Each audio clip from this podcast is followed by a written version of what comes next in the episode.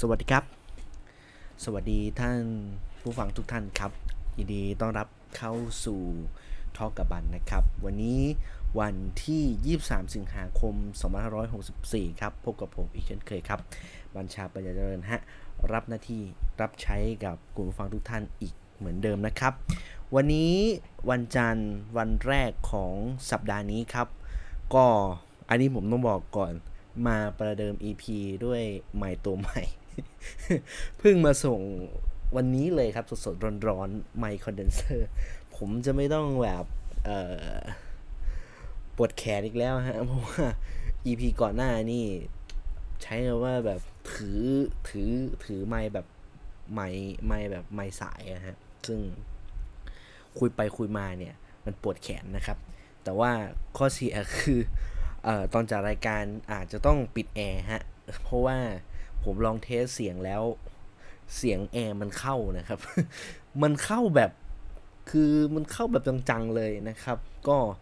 อาจจะจัดรายการไปแล้วเหงื่อตกไปนี่ ต้องทดทนฮะหนึ่งชั่วโมงก็คงจะ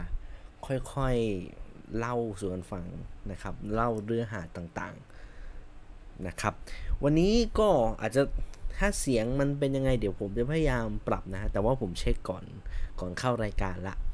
ก่อนอัดนี่แหละว่าแบบเอ้ยมันมันใช้ได้มันเบาหรือว่าอะไรยังไงนะครับ ถ้าคือถ้าฟังแล้วอาจจะมีนู่นนี่นั่นบ้างก็ขออภัยนะครับ เดี๋ยวจะพยายามค่อยๆจูนนะครับ ของใหม่นี่ก็แต่ดีนะคือไม่ราคาแบบเออโอเคอยู่อะ ไม่ประมาณพันนิดๆผมซื้อมานะครับ หวังว่าจะให้คุณภาพเสียงที่ดีขึ้น เพราะอ่า EP ก่อนมันอาจจะดังดังไปหน่อยดังจริงๆ คือมันดังในลักษณะที่ว่า เออดังแบบ ดังแบบแสบแก้วหูนิดนึงเพราะบางทีแบบผมพูดเสียงดัง แต่ว่าไมค์มันใกล้ปากไปอะครับ แต่ว่าอันนี้ก็คือมันมันอยู่ในระดับที่คิดว่าคงเหมาะสมแล้วแหละนะครับ ก็ประมาณนี้นะครับ วันนี้นะครับเรื่องของแน่นอนครับสิ่งที่เรานำเสนอกันนะครับเอ่อต้องบอกว่าเราเว้นว่างเสาร์อาทิตย์ ซึ่งแน่นอนว่ามันเป็นความหนักใจของทุก EP EP ที่เป็นวันจันทร์นะครับเอ่อเรื่องของเนื้อหาประเด็นนะครับค่อนข้างเยอะ แต่ว่าในวันนี้เนี่ยก็ต้องยอมรับประเด็น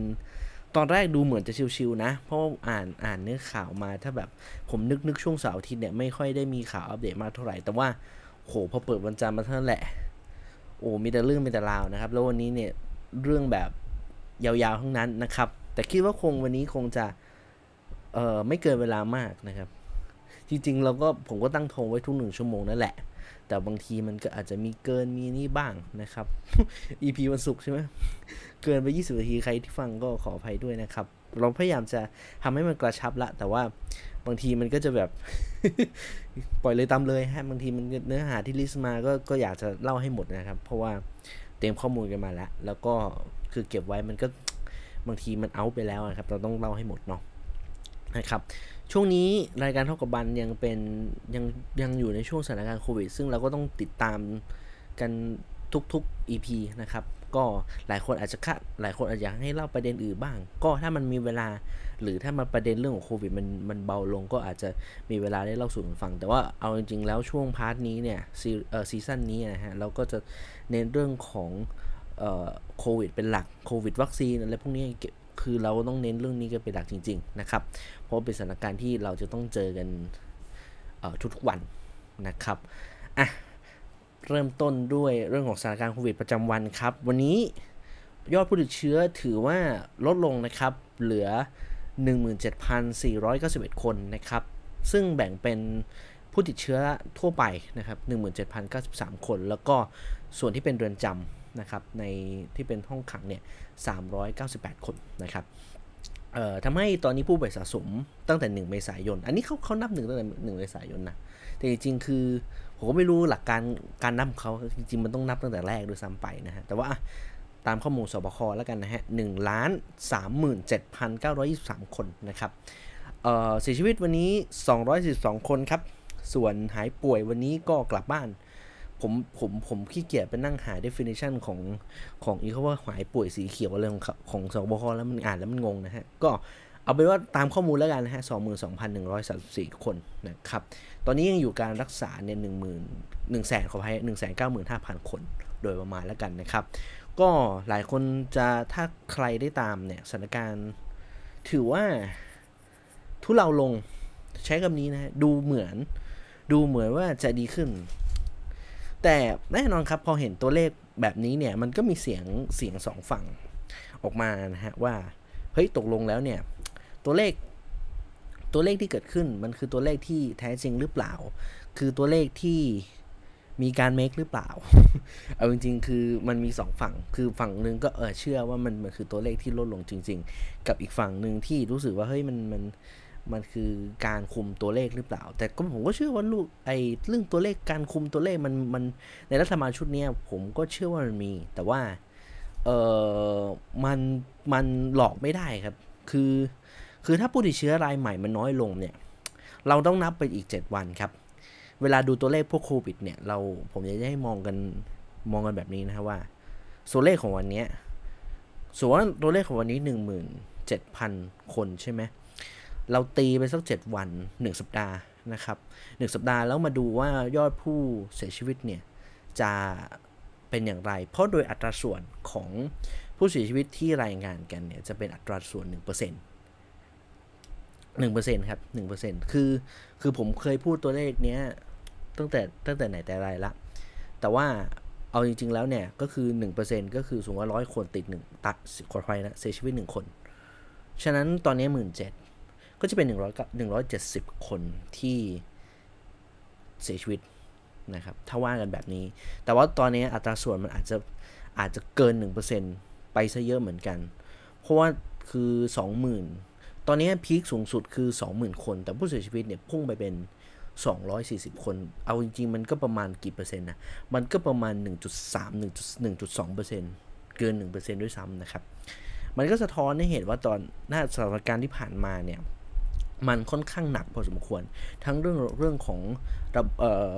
capacity นะครับของระบบการรักษา ซึ่งเราต้องมองกันจริง ๆ นะ ว่าแบบมัน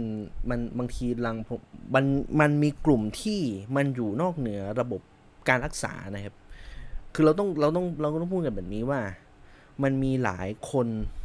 ที่ไม่ได้เข้าสู่ระบบ แล้วแล้วป่วยแล้วเจ็บแล้วเสียชีวิตในเวลาถัดมา มีเยอะพอสมควรในช่วงระยะเวลาที่เกิดการระบาดที่ค่อนข้างหนัก แต่ว่าพอเห็นตัวเลขในช่วงประมาณ2อสวันแล้วนี้2อสวันนี้แล้วครับก็รู้สึกว่าเออมันก็พอใจชื้นส่วนตัวผมนะ แต่ผมก็ไม่ค่อยอยากจะเชื่อมาก แต่ว่าผมก็รู้สึกว่าเออมันมันก็มันก็ลดลงแหละ ฉะนั้นก็อธิษฐานว่าขอมันเป็นจริง ๆ เถอะ เพราะว่าเราต้องยอมรับว่าช่วงระยะเวลาที่ผ่านมาตั้งแต่เดือน เดือนกรกฎาคมนะครับที่มีการระบาดแบบหนักๆเลย จนถึงสิงหาคมตอนนี้ที่ซึ่งอีกไม่กี่วันก็จะจบเดือนสิงหาแล้วเข้าสู่กันยายนนะครับ ก็มันก็ใจชื้นแหละ เพราะว่าเราอาจจะผ่านจุดพีคไปแล้วนะครับ ซึ่งจริงๆ หลายคนก็ประเมินว่ากันยายนจะเป็นจุดพีคแต่ว่าพอทุกอย่างสถานการณ์ดีขึ้นแบบนี้เนี่ย ผมก็รู้สึกว่าเออมันก็มันก็มันก็พอใจชื้นบ้างแหละว่า เราอาจจะค่อยๆ กลับเข้าสู่สภาวะที่เริ่มที่จะเป็นจะเป็นปกติร้อยเปอร์เซ็นต์ก็คงไม่ถูกนะเพราะว่าอัตรามันมันมันหลายปัจจัยเอาอย่างนี้ดีกว่านะครับ ก็รอดูนะครับวันต่อวันเราก็ต้องคือจริงๆหลังให้สถานการณ์มันดีขึ้นจริงๆแหละ เพราะว่าคนที่เหนื่อยที่สุดตอนนี้ก็คือบุคลากรทางการแพทย์ที่ที่ยังต้องต่อสู้กับกับกับโรคนี้นะครับ มาระยะเวลาตลอดระยะระยะเวลาที่ผ่านมา นะครับซึ่งพอเห็นตัวเลขแบบนี้เนี่ยนะครับวันนี้ก็มีการมีการประชุมนะครับมีการประชุมในส่วนของคณะกรรมการโรคติดต่อนะครับแห่งชาติ ซึ่งมีมีคุณอนุทินชาญวิรกุลนะครับเป็นประธานการประชุมนะครับ ซึ่งในผู้บริหารที่เกี่ยวข้องเนี่ยมีคุณเกียรติภูมิวงวรจิต นะฮะปลัดกระทรวงสาธารณสุข แล้วก็นายแพทย์โอภาสการกวินพงศ์นะฮะอธิบดีกรมควบคุมโรคแล้วก็ผู้บริหารคนอื่นนะครับก็มีการถแถลงข่าวแล้วก็ให้ข้อมูลกันพอสมควร ซึ่งจุดประเด็นสำคัญที่ต้องบอกว่าเขาประเมินกันมานะครับ ก็บอกว่าก็ให้ก็มีการพูดกันว่าสถานการณ์โควิดนะครับในช่วง 4 สัปดาห์ที่ผ่านมา มีแนวโน้มที่ดีขึ้นนะครับจำนวนผู้ติดเชื้อ คงตัวนะครับ ซึ่งเป็นผลจากมาตรการต่างๆ เช่น การล็อกดาวน์ในพื้นที่สีแดงเข้ม การตรวจเชิงรุก การตรวจ ATK รวมถึงการนำระบบการรักษาเข้าไปที่บ้านแล้วก็ชุมชนนะครับ ซึ่งการเร่งอัตราฉีดวัคซีนในกลุ่มเสี่ยงเนี้ยนะครับ ตั้งแต่เดือนนี้มีประสิทธิ์มีวัคซีนเข้ามาเพิ่มนะครับ ทั้งไฟเซอร์แอสตราเซเนกาแล้วชิโนแวคส่งไปทั่วประเทศนะครับ ขณะนี้ผู้ฉีดวัคซีนไปแล้ว 20 ล้านโดส27 ล้านโดสนะครับ ผู้ได้รับวัคซีนอย่างน้อย 1 เข็มแล้ว 28%นะครับ เอ่อ ซึ่งในในข้อตรงนี้ครับ คณะกรรมการโรคติดต่อแห่งชาติเนี่ยนะฮะ ก็ให้ข้อมูล ให้ข้อมูลว่าได้หารือในสี่ประเด็นสำคัญครับ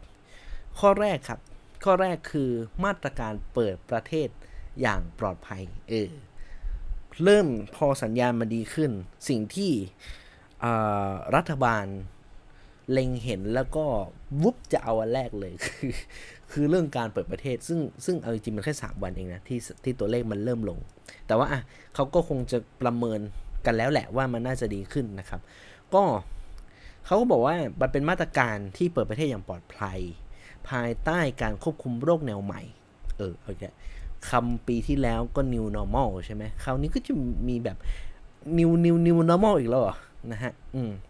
ก็เขาบอกว่าเตรียมรองรับระยะเปลี่ยนผ่านจากช่วงที่เป็นวิกฤตไปสู่การเปิดประเทศเพื่อฟื้นฟูเศรษฐกิจนะครับ โดยการเปิดประเทศจะทำได้เมื่อมาตรการต่างๆ ครบถ้วน ทั้งเรื่องของการฉีดวัคซีนนะครับ การหาวัคซีนใหม่ ๆ แบบครบวงจร อืม แล้วก็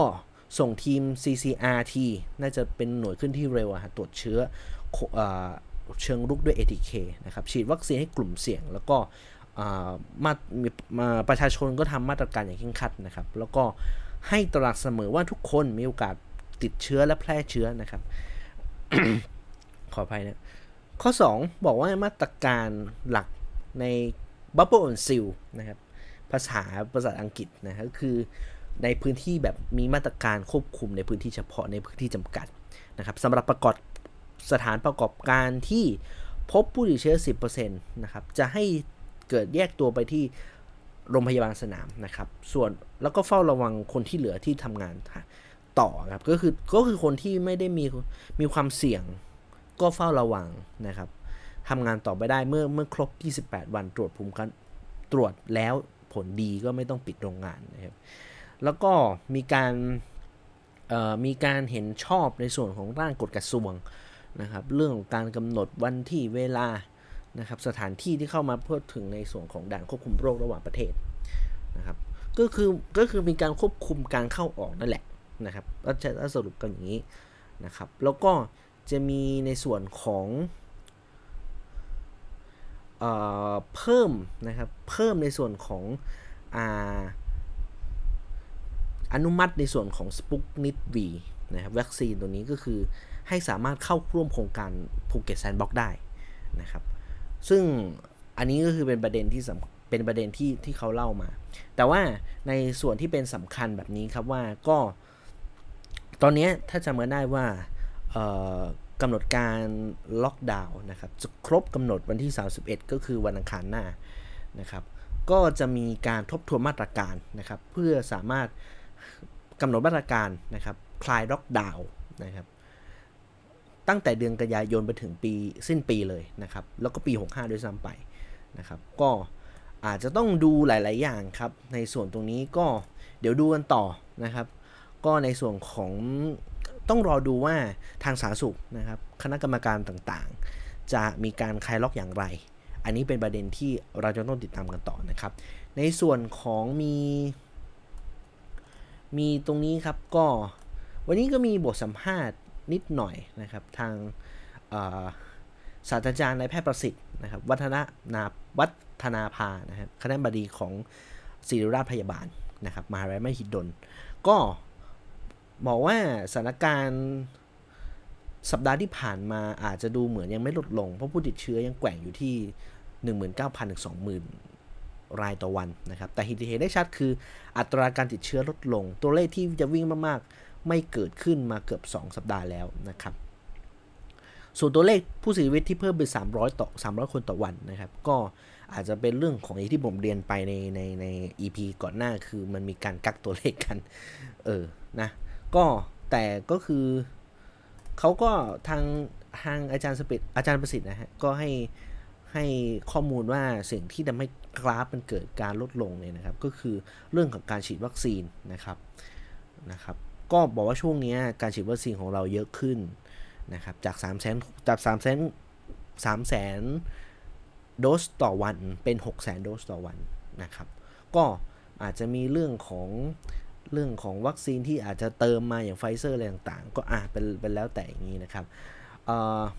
ก็มีมาตรการต่างๆนะครับ ก็ ซึ่งอาจารย์ประสิทธิ์ก็กล่าวถึงเรื่องของการคลายล็อกดาวน์เหมือนกันนะครับ ว่าต้องดูข้อมูลจริงนะครับ อัตราคนที่ได้รับวัคซีนส่วนรูปแบบการบอกการผ่อนคลายนั้นทุกประเทศคือไม่ล็อกดาวน์นะครับ ทั้งประเทศจะล็อกยังไงคือจังหวัดไหนก็มีผู้ติดเชื้อน้อยก็คลาย จริง ๆ เราก็ทำอยู่เนาะเออแต่ว่าก็อันนี้เป็นข้อมูลแล้วกันนะครับ อันนี้ข้อมูลมันค่อนข้างเยอะ แต่ว่าผมคงจะไม่อ่านข้อมูลชุดนี้เยอะ จริงๆอ้าวเฮ้ยเตรียมมาแล้วไม่พูด ไม่ใช่คือคือพูดในมุมมองแบบนี้นะครับว่า คือเรื่องเรื่องการจะผ่อนคลายหรือว่าการจะอย่างเงี้ย ผมพูดมาหลายรอบล้วผมพูดกับกับคนอื่น แล้วก็คนที่รู้จักเรื่องเรื่องเวลาคุยเรื่องโควิดกันนะครับ ผมให้ข้อมูลแบบนี้ว่า สถานการณ์ตรงนี้เราก็ต้องประเมินนะครับ คือคือแน่นอนแหละ เราจะต้องดูตัวเลขแบบนี้ไปเรื่อยๆจนถึงสิ้นเดือนก่อนนะครับ แล้วจะพิจารณาดูว่า เอ๊ะ ตัวเลขมันดีไม่ดี ตัวเลขมันมันมันยังไง มันมีแนวโน้มที่ชัดเจนหรือเปล่า เพราะว่าคือวันนี้วันที่ 23 ใช่ไหมมันก็จะเราต้องดูอีก เราก็ต้องคงมาตรการเนี่ยครับไปถึงสิ้นเดือน ซึ่งถ้าข้อมูลตัวนี้มันมันมันดีขึ้นจริง ๆ เราก็อุ่นใจได้เลยครับว่า มาตรการล็อกดาวน์จะเกิดขึ้นตั้งแต่หนึ่งกันยายนนะครับ แต่อย่างที่ผมบอกครับว่า การล็อกดาวน์การคลายล็อกดาวน์การคลายล็อกอย่างเงี้ยมันต้องพิจารณาอย่างละเอียด มันจะต้องพิจารณาอย่างรอบด้านนะครับ เพราะว่าประเด็นประเด็นแรกเลยนะครับ ก็คือการตรวจก็ยังต้องตรวจต่อนะครับ ต่อให้คือจริงๆ ผมมองว่าเดือนกันยายนต้องผ่อนคลายมาตรการบางอย่าง เช่นอาจจะ อาจจะคงเรื่อง work from home แต่ว่าอาจจะมีการคลายในในหลาย ๆ ประการเรื่อง work from home แบบแบบนี้นะครับ แล้วก็ยังสิ่งประการต่อมาเนี่ยนะครับ ก็คืออาจจะต้องผ่อนคลายในเรื่องของธุรกิจประกอบการบางอย่าง ซึ่งมันปิดประมาณสักหนึ่งเดือนโดยเฉพาะร้านอาหาร คือผมมองว่าร้านอาหารก็คือเป็นสิ่งที่มันต้องคลาย เพราะว่าณเวลานี้สถานสถานประกอบการที่เป็นร้านอาหารได้รับผลผลกระทบอย่างหนักนะครับ คือไม่ว่าจะเป็นสเกลไหน ร้านข้างทาง ร้านร้านแบบฟู้ดคอร์ททั่วไป หรือว่าในระดับแบบร้านอาหารที่เป็นพัตคาร ก็ได้รับผลกระทบกันหมดเพราะว่ามันกินที่ร้านไม่ได้ครับ คราวนี้เนี่ยคือแน่นอนว่ามาตรการนี้เอ่อมันมันก็ต้องมีการควบคุมให้ดีนะครับ คือจะถามว่ามันมันมีความเสี่ยงไหม มันก็มีความเสี่ยง แต่ว่า ผมมองว่านี่คือการการผ่อนคลายมาตรการแรกๆที่ควรจะต้องทำนะครับ เพราะว่าเอาจริง ๆ แล้วธุรกิจพวกร้านอาหารได้รับผลกระทบอย่างหนักเลยในช่วงในช่วงระยะเวลาที่ผ่านมานะครับ ประการที่3นะครับ นอกจากเรื่องของอการคลายล็อกแล้วนะครับ การฉีดวัคซีนก็ยังต้องทำอย่างต่อเนื่อง อัตราการฉีดวัคซีนเราควรต้องต้องเพิ่มขึ้น 6 0 0 0 0 0 โดสต่อวัน อาจจะดูเหมือนเพียงพอ แต่ว่าถ้าเราจะต้องทำตามเป้าหมายที่ตั้งไว้อาจจะต้องเยอะกว่านั้น 7 0 0 0 0 8 0 0 0 0ว่านไป ได้ไม่ได้ก็ต้องทำเพราะว่าอย่างน้อยเนี่ยหกแสนก็พอไหวฮะหกแสนก็ทำให้จริงๆ ควรจะเป็นเลขหกแสนที่เป็น standard ในการฉีดนะครับแล้วเพิ่มเจ็ดแสนแปดแสนยิ่งดีนะครับ อาจจะเข้าใจว่าบางบางบางพื้นที่เสาเสาร์อาทิตย์ก็อาจจะแบบ สองสามแสนอย่างเงี้ยก็ก็แล้วแต่คือมันเป็นวัฒนธรรมบ้านเราเราพูดกันไม่ได้เนาะก็จริง ๆ มันมันควรจะต้องฉีดในปริมาณในในในในประสิทธิภาพในเขาเรียกอัตราการฉีดที่ควรจะเป็นแบบ6 0แสนทุกวันไม่เว้นเสาร์อาทิตย์ แต่ว่าในความเป็นจริงแล้วอาจจะมีความเอ่อมีความยากเรื่องระบบราชการอะไรต่างๆ ก็ก็ก็ก็มันก็พูดไม่ได้เหมือนกันนะครับ แต่ว่าสิ่งที่เป็นสำคัญคือเรื่องของ การตรวจเออไม่ใช่สิไม่ใช่ก่อนเรื่องการฉีดวัคซีนนี่ก็เป็นเรื่องที่สำคัญนะครับ เรื่องสุดท้ายนะครับประการสุดท้ายอันนี้คือสิ่งที่สำคัญที่สุดก็คือเรื่องของการตรวจเชิงรุก จะเห็นว่าช่วงเนี้ยตั้งแต่มันมีการคลายเรื่อง ATK นะครับ antigen antigen rapid test เนี่ย จะเห็นได้ว่า มันทำให้เจอผู้ติดเชื้อได้ได้ง่ายขึ้น ขออภัยมือไปโดน มือไปโดนใหม่จะเจอผู้ติดเชื้อได้ได้ได้ง่ายขึ้น ก็คือคืออย่างที่บอกครับว่าตอนนี้สายพันธุ์ที่ระบาดอยู่คือเดลต้าฉะนั้นการตรวจ ATK แม่นยะมันอาจจะมีความคลาดเคลื่อนอยู่บ้าง แต่ว่ามันก็ต้องยอมรับว่ามันก็เป็นวิธีการที่สกรีนเชื้อได้ประมาณหนึ่งนะครับ ก่อนจะ เข้าสู่ RT-PCR ซึ่งซึ่งตอนนี้ถ้าเราคือคือถ้าเราไปดูการตรวจ RT-PCR มันอาจจะ 25%เอ่อ positive rate นะฮะ แต่ว่าคือคงคือผมพอดูพอดูกราฟโดยโดยทั่วไปก็ต้องยอมรับว่าเอ่ออัตราการฉีดเออไม่ใช่สิอัตราการตรวจ คงที่ตั้งแต่เมษายนที่ผ่านมา ไม่ได้มีแนวโน้มที่เพิ่มขึ้นนะซึ่งซึ่งซึ่งเรื่องนี้ผมไม่แน่ใจ ผมตั้งข้อสังเกตหลายประการว่า มันอาจจะเป็นเพราะว่าเรื่องของขีดจำกัดของการตรวจ ก็คือมันตรวจได้แค่นี้มันไม่สามารถเพิ่มได้มากกว่านี้แล้วนะครับ นี่คืออความสามารถสูงสุดที่ทำได้อันนั้นก็นั่นก็ว่าอีกอย่างหนึ่งแต่ว่าเเราก็ต้องยอมรับนะฮะว่าการมี ATK เข้ามา มันก็ช่วยในในส่วนของการการตรวจได้มากขึ้น แล้วค้นเจอผู้ติดเชื้อได้ง่ายง่ายขึ้นนะครับ แต่สิ่งที่บอกว่าโควิดมันมันยากตรงที่ว่ามันต้องควานนะฮะผมผมได้ยินเรื่องไอรับไอตัว ITK มันมันเขาบอกมันตรวจยาก ผมเคยผมเคยถามหลาย ๆ คนเหมือนกันเขาบอกว่ามันมันมันมันก็ยากอยู่นะมันมันดูเหมือนเป็นเทสคิดที่ตัวจในตัวจเองได้ แต่ว่ามันมันก็ใช่ว่าจะจะจะง่ายสัทีเดียวเพราะว่า มันมีแบบโฮมยูสอะไรหรือหรือ personal care use อะไรของเขาอะเดี๋ยวผมมาที่เดี๋ยวมันมีเรื่อง ATK เดี๋ยวเดี๋ยวคงจะว่าอีกทีหนึ่งนะครับ ก็ เราก็ต้องพูดกันตรงๆนะฮะว่าณสถานการณ์แบบนี้เนี่ย การฉีดวัคซีน การตรวจเชิงลุกก็ยังเป็นสิ่งที่ผมพูดไว้ตั้งแต่ก่อนล็อกดาวน์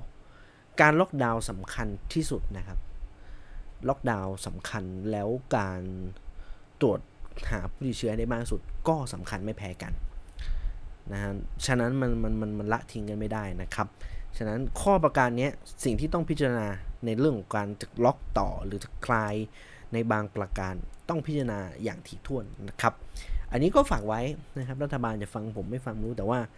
นี่คือนี่คือเวที่ที่ simple ที่สุดแล้วก็น่าจะ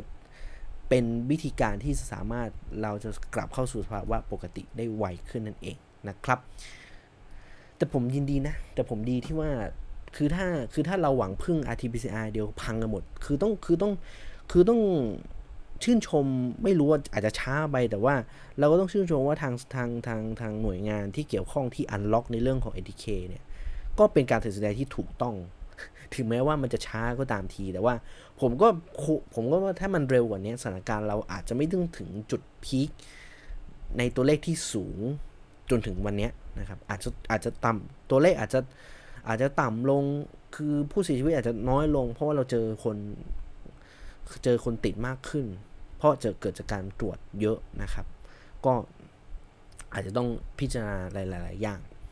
นะครับ ก็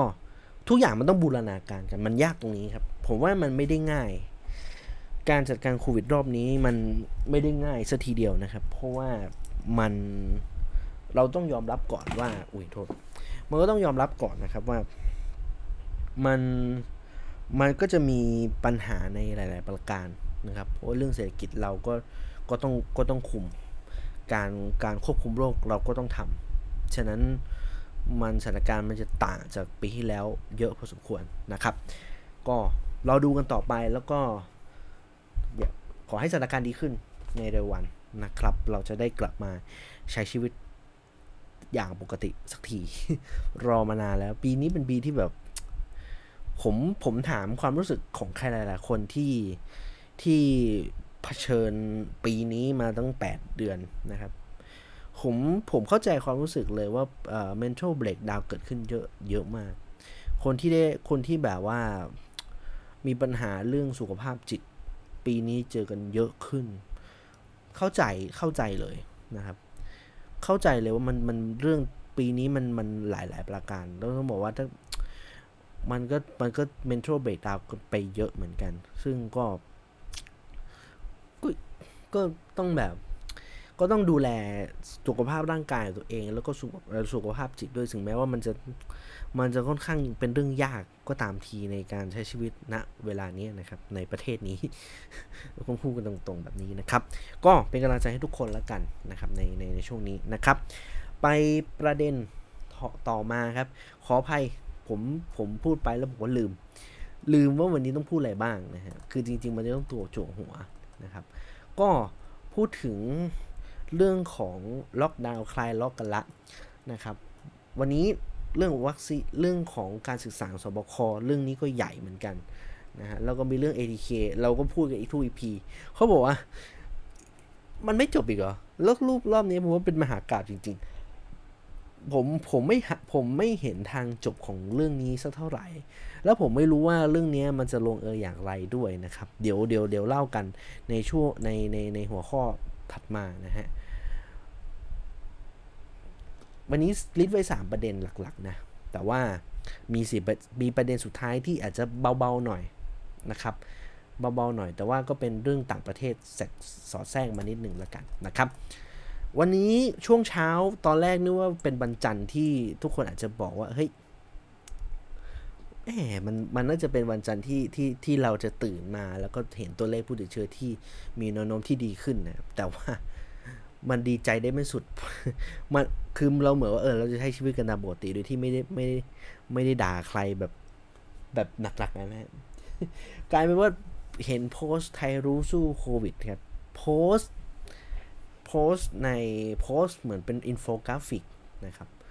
เอ่อเก้าสไลด์9แผ่นอินโฟกราฟิก9แผ่น ซึ่งผมต้องบอกก่อนถ้าใครจะไปหามันลบแล้วนะครับ ใครเซฟไว้ก็ลองไปดู แต่ว่าผมเล่าให้ฟังนะครับ เอาตามแผ่นสไลด์เลย มีคนเก็บข้อมูลไว้อยู่นะครับ 9 สไลด์ที่ว่าเนี่ยนะครับ ก็เอ่อ9อินโฟกราฟิก 9 แผ่นแบบนี้มีอะไรบ้าง แล้วสิ่งที่เดี๋ยวเดี๋ยวผมจะว่าหลังจากที่อ่านข่าว9ข้อตรงนี้นะครับ ข้อแรก บอกว่าไทยฉีดวัคซีนเข้าใกล้ภูมิคุ้มกันโอ้ยลิ้นพัน ภูมิคุ้มกัน หมู่ 50 ล้านคน herd immunity 50 คนตามแผน มันจะเป็นข้อความแบบช็อตไดเรมันค่อนข้างสั้นนะครับ ไม่ได้ยาวมาก ใช่ ข้อ 2 ฮะ สิ่งที่เป็นเงื่อนไขคือจัดการฉีดวัคซีนอย่างมีประสิทธิภาพและเป็นธรรม หน่วยงานที่เกี่ยวข้องกับการฉีดวัคซีนต้องทำงานร่วมกันแบบบูรณาการ โดยไม่มีความขัดแย้งนะครับ ข้อ 3 ถ้าเรามีวินัยปฏิบัติตามมาตรการสบคไม่ ปล่อยให้เฟกนิวด้อยค่าวัคซีนยี่ห้อใด ๆ ให้ผู้คนเต็มใจไปฉีดวัคซีน เราน่าจะเปิดประเทศได้ในกลางไตรมาสที่ 4 แม้จะไม่เปิด แม้จะเปิดไม่ได้ทั้งหมด แต่ก็จะเปิดได้เป็นส่วนใหญ่ ข้อ 4 ครับ ก่อนจะถึง 50 ล้านคน เราคงจะเปิดแซนด์บ็อกต้อนรับนักท่องเที่ยวได้อีกหลายแห่ง เศรษฐกิจจะค่อยๆฟื้น ข้อ 5 ครับ ในช่วงเวลาดังกล่าว ก็จะมีคนได้ฉีดชิโนฟาร์บ้าง ไฟเซอร์บ้าง รวมทั้งหมดน่าจะได้เกิน 40 ล้าน ขยับใกล้ 50 ล้านที่จะทำให้เกิดภูมิคุ้มกันภูมิคุ้มกันในหมู่เปิดประเทศได้นะครับ ข้อ6ฮะพอ 2 เดือนผ่านไป พวกเขาจะทยอยได้เข็มที่ 2 ที่เป็นแอสตราเซเนกาเราก็จะมีคนฉีด 2 เข็มเพิ่มอีก 12 ล้านคน ข้อ 7 ฮะ เราสั่งชิโนแวคมา 12 ล้านโดส ถ้าเราฉีดได้ 4 แสนเข็มต่อวัน 30 วันหรือ 1 เดือน เราจะมีคนฉีดเข็มแรกชิโนแวคเพิ่มขึ้น 12 12 ล้านคนนะครับ ข้อ 8 เรามีแอสตราเซเนกาที่สยามไบโอไซเอนซ์ผลิตในประเทศ ดังนั้นเราจึงต้องสั่งชิโนแวคมาเป็นเข็มหนึ่งแล้วใช้แอสตราเซเนกาที่ผลิตในประเทศเป็นเข็ม2อืมข้อ 9 ครับ 2 เข็มฉีดไขว้ชิโนแวคบวกแอสตราเซเนกาภูมิสูงกว่าแอสตราเซเนกาบวกแอสตราเซเนกาเออเดี๋ยวงงมากเลย หรือมากกว่าชิโนแวคบวกชิโนแวคและชิโนแวคบวกแอสตราเซเนกาเออและเอสชิโนเดี๋ยวนะ ผมงงการเรียงไทม์ไลน์มากชิโนแวคบวกชิโนแวคและชิโนแวคบวกแอสตราเซเนกาใช้ระยะฉีดห่างน้อยกว่าแอสตราแอสตราเซเนกาอืม อ้ยทัวลงสิฮะ ผมอ่านแล้วผมก็แบบโอ้มัน มันก็สมควรที่ทัวลง เอาเอาเอาเอาพูดอย่างนี้นะฮะเราเราเราพูดกันโดยโดยโดยโดยหลักข้อมูล ผมผมอ่านเรื่องวัคซีนมามาจะตั้งแต่ตั้งแต่แบบต้นปี ตั้งแต่มันมีมันมีเรื่องของ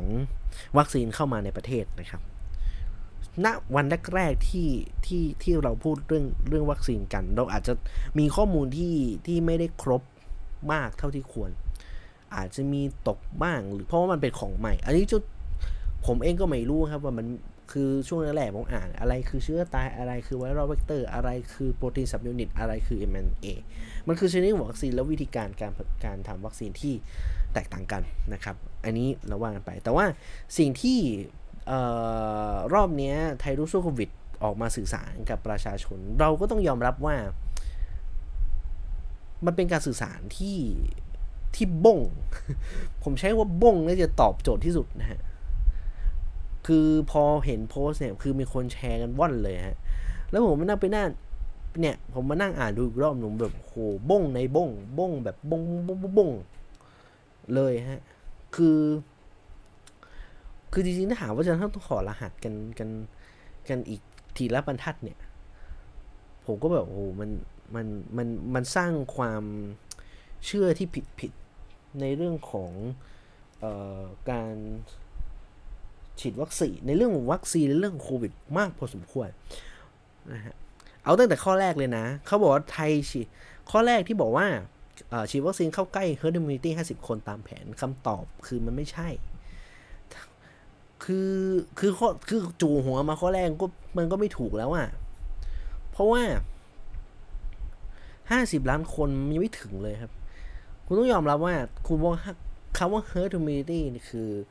คนที่ต้องฉีดวัคซีนครบ2เข็ม ไม่ใช่เข็มเดียวนะฮะ คือตอนนี้ตัวเลขเข็มเดียวคือ 20 ล้านคนก็จริง แต่ตัวเลขที่เป็น 2 เข็มแบบตุ้นท่วน มีไม่ถึง 10 ล้านคน 6 ล้านคน อันนี้เอาข้อมูลแบบนี้ครับ ข้อมูลที่เราต้องพูดกันนะครับ เข็มอัตราการฉีดที่พูดถึงนะครับ เข็มแรกได้รับวัคซีนกันไป 20 ล้านคน คิดเป็นประมาณ 30%นะครับ ในขณะที่เข็ม 2 อย่างที่ผมพูดเมื่อกี้เรียนไปเมื่อสักครู่ครับ6ล้านคน ไม่ถึง 10%ด้วยซ้ำ ผมเคยพูด ผมผมไม่เคยพูดสิ ผมพูดกับหลายคนว่ามันมันเป็นไปไม่ได้ คือคือ50ล้านคนเนี่ย คือเราต้องเข้าใจกับว่าคำว่า herd immunity คือการฉีดวัคซีนครบถ้วน เกินเกิน 70-80% 50 ล้านคนเนี่ย ตีว่า เอ่อตึดตึดตึดต้องเอา ก็ประมาณ 5 ใน 6 ก็ประมาณเท่าไหร่ 80 70 ใช่ 70 80%นะครับเอ่อก็ถูก แต่คำถามคือ ปัจจัยที่จะทำให้เกิด herd immunity เนี่ย มันหลาย ๆ ปัจจัยนะฮะ คือไม่ใช่ว่าคุณฉีดวัคซีนครบ 70%ตามตั้งเป้า แต่ถ้าคุณใช้วัคซีนที่ไม่ได้มีประสิทธิภาพในการในการฉีดอะ มันก็จะมันก็ไอที่ฉีดมาก็ศูนย์เปล่าอะฮะศูนย์เปล่าทันที ซึ่งเหตุการณ์แบบนี้มันเคยเกิดขึ้นกับตอนที่มันเกิดขึ้นกับในเคสของชิลีมาแล้วครับ ชิลีเป็นประเทศแรกๆเลยครับที่ที่ฉีดวัคซีนแบบกระนำตั้งแต่แบบปีที่แล้วอะฮะปลายปีจนถึงต้นปีด้วยซ้ำแต่สุดท้ายเนี่ยเขาจะต้องเขาก็ต้องฉีดวัคซีนกันอีกรอบหนึ่ง booster ใหม่อีก หรือเปลี่ยนวัคซีนเลยใครที่ยังไม่ฉีดวัคซีนก็เปลี่ยนเลย เปลี่ยนไปเป็น mRNA ในเวลาถัดมา เพราะว่าชิโนแวคสองเข็มมันไม่สามารถสร้าง herd immunity ได้นะครับ คือบางคือเอาง่ายๆว่าถ้าเราตีเป็นเปอร์เซ็นต์ง่ายๆครับ ประสิทธิภาพวัคซีนชิโนแวคนะในเวลาทั่วไปที่ที่เขารายงานกัน ก็คือ 60%อันนี้ผมปัดเศษนะ จริงๆ มัน 50 ปลายๆด้วยซ้ำ60%คำถามคือ 60%เนี่ยเราคุมกับจำนวนประชากรสิ การจะเกิดโฮมวิดี้70%นะ70%ไม่พอนะครับ ไม่พอนะครับ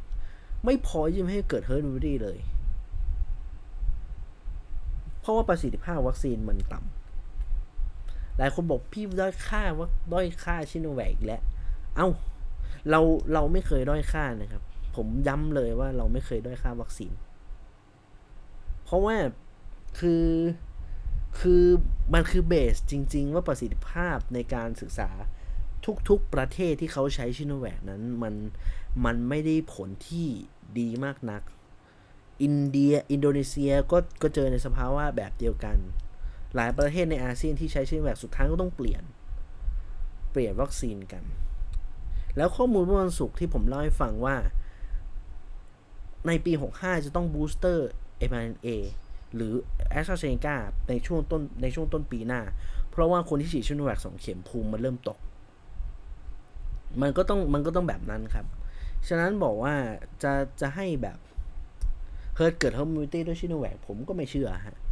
แล้วก็เพราะว่าประสิทธิภาพมันค่อนข้างค่อนข้างค่อนข้างฟ้องในเรื่องนี้อยู่เหมือนกันนะครับ อะ ประมาณนี้ เอ่อจริงๆมันมีประเด็นที่ผมผมคงไม่ไล่อย่างงี้ เอา ข้อ 3 คือคืออะบอกว่าเนี่ยด้อยค่าวัคซีนผมไม่เคยให้ด้อยค่าวัคซีนนะเพราะทุกคนคือรัฐบาลไม่เคยให้ข้อมูลเรื่องวัคซีนอย่างตรงไปตรงมาเลยนะครับรัฐไม่เคยรัฐเอาง่ายว่ารัฐรัฐบาลสบคเนี่ยไม่เคยให้ข้อมูลเรื่องวัคซีนอย่างแบบตรงไปตรงมาแบบตรงตรงโป๊ะโป๊ะโป๊ะไม่เคยนะครับ มีแต่แบบเอาตารางนั้นไปแอบบ้าง คือเอาง่ายดูอินโฟกราฟิกไทยรู้สู้โควิดก็ได้ฮะเอาตารางนู่นไปแอบ เอาตารางนี้ไปแอบอย่างเงี้ยข้อมูลบางอย่างก็ทำตัวเล็กทำสีอย่างเงี้ยจนคือถ้าคนไม่ด่ามันก็ไม่เปลี่ยนนะอินโฟกราฟิกคุณไปไล่ดูก็ได้นะครับ อินโฟกราฟิกนี่ใช้สีน้ำเงินคนผู้ติดเชื้อรายใหม่อะเนี่ยมันคือวิธีการสื่อสารที่พยายามจะจะจะจะจะให้ทุกคนมองมองเห็นว่ามันไม่มีผลกระทบอะไรใด ๆ นะครับ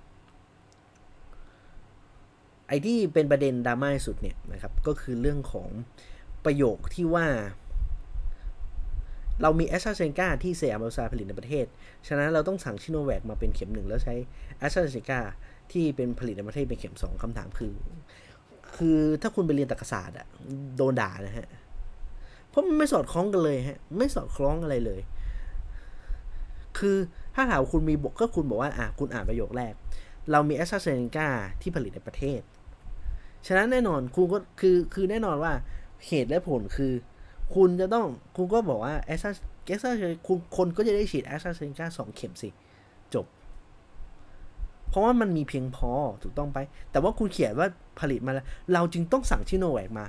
ฮะชิโนแวคไม่ได้ผลิตในประเทศไทยนี่ แล้วคุณจะมาบอกว่า แล้วคุณจะบอกว่าเรามีคือมันเป็นตรรกศาสตร์ที่มั่วมากอะคือมาฟังเป็นตรรกะที่เพี้ยนอะเพี้ยนแบบ เพี้ยนแบบนี้เลยอะปูหลุดคำหยาบมาเนี่ยเกือบละนะคือมันเพี้ยนแบบเพี้ยนหนักเลยอะเพราะจะบอกว่าคุณผลิตคือถ้าผลิตประเภทก็ต้องสองเข็มสิถูกต้องไหมเออแล้วมันเป็นข้อเก้าที่บอกว่าเรื่องของภูมิคุ้มกัน แล้วก็ใช้ระยะเวลาฉีดน้อยกว่าแอสตราเซเนกาคือเออเอาเถอะ เอาที่สบายใจ ความคือแน่นอนว่าการฉีดควายวัคซีนมันมีความเสี่ยงในในในคือคือคือประสิทธิภาพไม่เถียงนะฮะผลการผลการวิจัยมันออกมาออกมาชี้ชัดอยู่แล้วผมผมไม่เคยบอกว่า เอ้ย มันไม่ดี ผมผมไม่เคยพูดนะฮะ ผมไม่เคยไม่เคยพูดว่าการฉีดควายไม่ดีนะ การฉีดควายมันให้ประสิทธิภาพตามผลการทดลองคือดี แต่ปัญหาของมันเนี่ย ผมผมย้ำตลอดว่าปัญหาคือ มันมีความเสี่ยงแล้วแล้วความเชื่อมั่นคือมันไม่มันไม่เคยมีการแบบแบบแบบงานวิจัยที่ออกมาชี้ชัดว่าเออมันมันดีหรือไม่ดีนะครับ เรามันไม่ได้มีข้อมูลตรงนั้น ซึ่งซึ่งมันเป็นซึ่งมันเป็นปัญหาต่อการรับรู้ของประชาชนเหมือนกันนะครับ ประชาชนประชาชนเขาอยากทราบว่า เอยมันมันมีการวิจัยที่รับรองในเรื่องนี้มากน้อยแค่ไหน หรือว่ามันปล่อยเลยตามเลย ทดทดลองแบบ 200 คน แล้วก็พอดีปุ๊บก็ชาร์จเลย ชาร์จให้คนฉีดเลยอย่างเงี้ยหรอ อ่า ไม่ไม่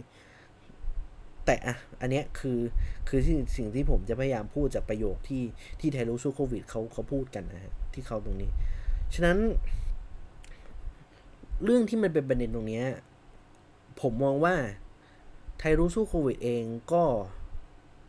หลายที แต่รอบนี้บ้งสุด บ้งสุดคือมันมันบ้งในกรณีที่ว่า คุณพยายามจะสร้างความเชื่อมพ่อประกันได้ผิดผิดว่า ไอสิ่งที่คนด่ากันอยู่ทุกวันเนี้ยไอที่ประชาชนหลายคนด่ากันทุกวันเนี้ยมันคือความมันคือมันคือความผิด มันคือความไม่ถูกต้องมันคือความเชื่อที่ผิด แล้วเราจะสร้างความเชื่อแบบใหม่ ด้วยความคิดความคิดที่มันบงบงแบบนี้เหรอฮะซึ่งต้องยอมรับว่าประชาชนเขาไม่เขาไม่เชื่อ แล้วคือ คือคนมันไม่เชื่อคนก็ทัวลงสิถูกต้องไหมเพราะว่าสิ่งที่มันสิ่งที่คนพูดออกมาเนี่ยมันมันมันคอนทราสต์ไปหมดเลยนะครับ แล้วพอมันเป็นแบบนี้ประเด็นต่อมานะครับ มันก็มีคนไปสืบว่าเฮ้ยไอ้โค้ดหนึ่งเนี้ยมันมันดูคุ้นๆจังเลยไอ้กระคือคือมันดูคุ้นๆจังเลย จนกระทั่งมันมีคนไปเจอครับมันไปเจอไปไปเจอในส่วนของโพสต์ที่มันถูกเผยแพร่ของกรมประชาสัมพันธ์ นะครับ แล้วก็เป็นโพสต์ที่เขียนโดยอาจารย์เสรีอาจารย์เสรีวงมนทาลายคือมันมีเมื่อคนถามผมเว้ยว่าแบบเมื่อเช้าบอกเสรีผมผมเขียนย่อผมเขียนเขียนเต็มบอกว่าอ๋อมันเป็นเสรีวงมนบางคนบอกอะไม่ใช่บอกว่าคุณชื่อ ผมก็บอกเฮ้ยอยู่ไม่รู้จักเสรีวงมนทาเหรอที่เขาเป็นอาจารย์ในยุคยุคก่อนหน้านะครับผมก็อ่า ผมก็บอกอืมบอกว่าขี้เกียจอธิบายเขาบอกบอกว่า search ชื่อเสรีโมนทา แล้วคุณก็กดเปิด Google ซะ คุณเขาคุณเห็นหน้าปุ๊บคุณจะร้องอ๋อเลยมันเขาคือใคร อาจารย์เขาคือใครนะฮะจนกระทั่งอ๋อพอเขาไป search ปุ๊บเขาบอกอ๋อเออนะครับ ซึ่งถ้าคนตามข่าวมา อันนี้อันนี้มันมันเหตุการณ์นี้มันเกิดขึ้นก่อนที่ผมจะทำรายการ ก็คือก่อนหน้านั้นนะฮะทางทางหรือหรือผมจำผิดนะถ้าจำผิดขออภัยผมก็เบลอๆเหมือนกันเออมันมีข้อมูลแบบนี้ครับว่า มันมีข่าวที่อาจารย์เสรีมุมทาเนี่ย ไปเหมือนกับได้รับการแต่งตั้งจากนายกรัฐมนตรีนะครับพลเอกประยุทธ์จันทร์โอชานี่แหละนะครับ แต่งตั้งให้เป็นทีมสื่อสารของสบคผมก็ question mark ละ เอ๊คิดอะไรอยู่ว่า คือคือคือถ้าคุณบอกว่าปัญหาของการสื่อสารของสบคที่ช่วงระยะเวลาที่ผ่านมาที่ทำไมแบบสื่อสารแล้วคนสื่อสารแล้วโดนด่าเนี่ย เพราะว่ามันมีเรื่องมันเพราะมันมีคนเรื่องเฟกนิวแล้วก็ต้องแก้เกี่ยวเรื่องแบบนี้นะครับผมก็บอกโอ้ไม่ใช่แล้วผมก็มันไม่มันก็แปลกๆ แต่ว่าผมพอผมมานั่งคิดดูฮะ ผมรู้เลยว่าพลเอกประยุทธ์จันโอชาเขาเขาคิดยังไงกับ กับกับประชาชนที่เขาเรียกร้องกันอยู่ทุกวันนี้ก้นด่าอยู่ทุกวันนี้ เพราะเขามองว่าเออประเด็นสำคัญเออเขาเรียกไงเขาเชื่อว่าประชาชนเนี่ยเป็นคนก่อความเฟกซ์นิวทุกอย่าง เขามองว่าสิ่งที่ประชาชนพูดก้นด่ามันทุกวันมันคือสิ่งที่ไม่ถูกต้องไม่ตรงกับความคิดชุดความคิดของเขา และแน่นอนคนอย่างคนเอกประยุทธ์อะเขาเขาเป็นคนที่ไม่ค่อยฟังใครเขาเขา เขาเขาเชื่อคือ คือเขาไม่ฟังใครไม่พอนะเขาเนี่ยตัวของนายกเองเนี่ยไม่ คือถ้าไม่ใช่คนของเขาเขาก็ไม่ฟังนะแล้วเขาก็จะฟังในส่วนที่เขาเชื่อมั่นในชุดความคิดของตัวเอง แล้วก็เขาก็เชื่อในสิ่งที่คนพูดถึงเขาในแง่บวก อะไรที่พูดขัดใจเขาเขาก็จะไม่ฟัง นั่นคือปัญหาที่มันเกิดขึ้น แล้วถามว่าประเทศที่มันเป็นอยู่ทุกวันเนี้ มันเป็นเพราะบุคลานี้เอ้ยนิสัยของนายกรัฐมนตรีที่เป็นแบบนี้คือ ไม่ฟังใครแล้วมีมีมีความเขาเรียกมีมีความแบบไม่ฟังชาวบ้าน แล้วก็เชื่อในชุดความคิดตัวเอง คือผมเริ่มปฏิปต่อเรื่องนี้ เพราะว่าคุณไปดูในในการประชุมสภาย้อนไปนานมากนะฮะ อันนี้จะนอกเรื่องแต่ว่าผมผมผมก็เล่าเสริมมาแล้วกัน เออ ไปย้อนดูประชุมสภาวันที่นายกรัฐมนตรีเข้าเขาเรียกเข้าประชุม แล้วคือคือนึกถึงรัฐสภาฮะมันก็จะเป็นสโลปถูกต้องไหมแล้วข้างบนอะข้างบนมันเป็นเหมือนกับพื้นที่ของสื่อมวลชน ซึ่งมันเป็นตัวโค้งอะฮะโค้งเหมือนกัน แล้วสื่อมวลชนเอง ก็คุณนึกถึงเทคโนโลยีที่มันแบบ อ่ากล้องอะ กล้องมันซูมได้แบบห้าสิบเท่าร้อยเท่าอะไรเงี้ยเขาก็จะซูม คือมันก็มีนักข่าวเป็นตาดีฮะ ซูม ซูมกระดาษของนายรัฐมนตรีบ้าบอกว่านายรัฐมนตรีเองก็ ก็ ก็ ก็เขาเรียกไง เอาชุดแบบ เป็นแผ่นแบบล้ม ล้ม ล้มเจ้าอะไรเงี้ยมา ผมก็แบบ อ๋อ อย่างนี้นี่เอง คือมันกลายเป็นว่า สิ่งที่ พรรคอนาคตใหม่โอ้ขออภัยพรรคอนาคตใหม่หรือพรรคก้าวไกลพูดมาเนี่ยไม่เข้าหูเขาหรอกฮะเพราะว่าสิ่งที่สิ่งที่นายกรัฐมนตรีทำก็คือเวลาที่ผังฝ่ายค้านพูดก็จะเออแหมมันเป็นชุดความคิดที่เขาไม่ฟังอยู่แล้ว แล้วนี่บอกว่าแล้วบริเอกประยุทธ์เนี่ยเขาไม่ฟังใครเขาฟังในพวกคนเดียวเท่านั้น แล้วถึงที่บอกว่าการการตั้งอาจารย์เสรีมนทามันก็ไม่ใช่เรื่องที่ ที่แปลกใจอะไร แล้วผมก็รู้สึกอ๋อมันก็มันก็รู้เลยครับว่านายกรัฐมนตรีนั้นต้องการต้องการคนแบบไหน ต้องการสื่อสารกับประชาชนอย่างไร แต่ก็ต้องยอมรับมาฮะวิธีการแบบนี้เป็นวิธีการที่โคตรโคตรเก่า และเป็นวิธีการที่คุณคุณเชื่อว่าในวันนี้อะฮะเพราะประกันล่ามันใช้ไม่ได้ มันใช้ไม่ได้กับกับกับกับกับคนสังคมคนในประเทศนี้แล้วอะนะครับ นี่คือการสื่อสารที่ที่ผมมองว่าสบคเองเห็นวันนี้แล้วอาจจะต้องคิดใหม่ครับ สุดท้ายนายกจะจะจะไม่ตื่นรู้ คือผมเชื่อว่าครั้งนี้อาจจะไม่ใช้ครั้งไม่ใช่ครั้งสุดท้าย ผมเชื่อว่าในโคตข้างหน้า เราจะต้องมีเรื่องให้ด่ากับการสื่อสารของไทยรู้สู้โควิดอีกแน่ๆ ผมเชื่อว่ามันไม่จบแล้วฮะ แล้วมันเหตุการณ์นี้มันก็จะวนลูปไปเรื่อยๆ แต่อยู่ที่ว่ามันจะวนลูปในลักษณะโค้ดแบบไหน นะครับ แต่ผมว่าผมก็ไม่อยากคาดหวัง อย่าไปคาดหวังดีกว่า กับการสื่อสารสบคที่ที่มันมีความแบบอย่างเงี้ยมีมีความตลบตะแลงมีความคือคือผมมองว่าสบคเองไม่ได้มีความจริงใจในการ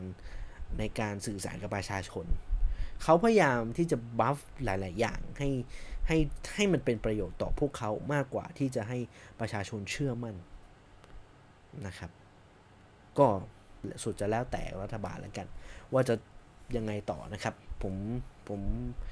จบเรื่องนี้แล้วกัน ก็ถึงแม้ว่าลบโพสมันทนไม่ไหวครับ คนก็แชร์แบบแชร์ไปด่าฮะทุกวันนี้คือคือที่มันที่มันยอด reach มันสูงนะฮะคือคือถ้าในแง่ของของพวก marketing ใน Facebook อย่างเงี้ยเขาบอกโอ้แม่งเพจไม่ engage ไม่ดีว่ะ ไม่หรอกฮะก็แชร์ไปด่า ก็แชร์ไปด่าทั่วบ้านทั่วเมืองฮะคือคือมันเป็น engagement ที่ลบ มันดูเหมือนดีเนาะคือแบบคนมีมีคนมี impression ในโพสต์เยอะ ไม่ impression ในโพสต์เสร็จโพสต์ด่าล้วนๆนะครับไอคนที่กดไลค์ไทยรู้สู้โควิด ทุกวันเนี้ยเขาไม่ได้ดูข้อมูลที่สบคมานะครับเขาดูว่าสบคจะบ้งอะไร แล้วถ้าบ้งปุ๊บกูกูด่าแน่นอนอะไรเงี้ยมันจะเป็นในลักษณะแบบนั้นนะฮะอุ้ยคือผมต้องขออภัยคือ มันมีบางคำที่อาจจะ มีกูมีมึงขออภัยนะฮะ ขออภัยคุณผู้ฟังด้วยที่อาจจะฟังอยู่แล้วมันมี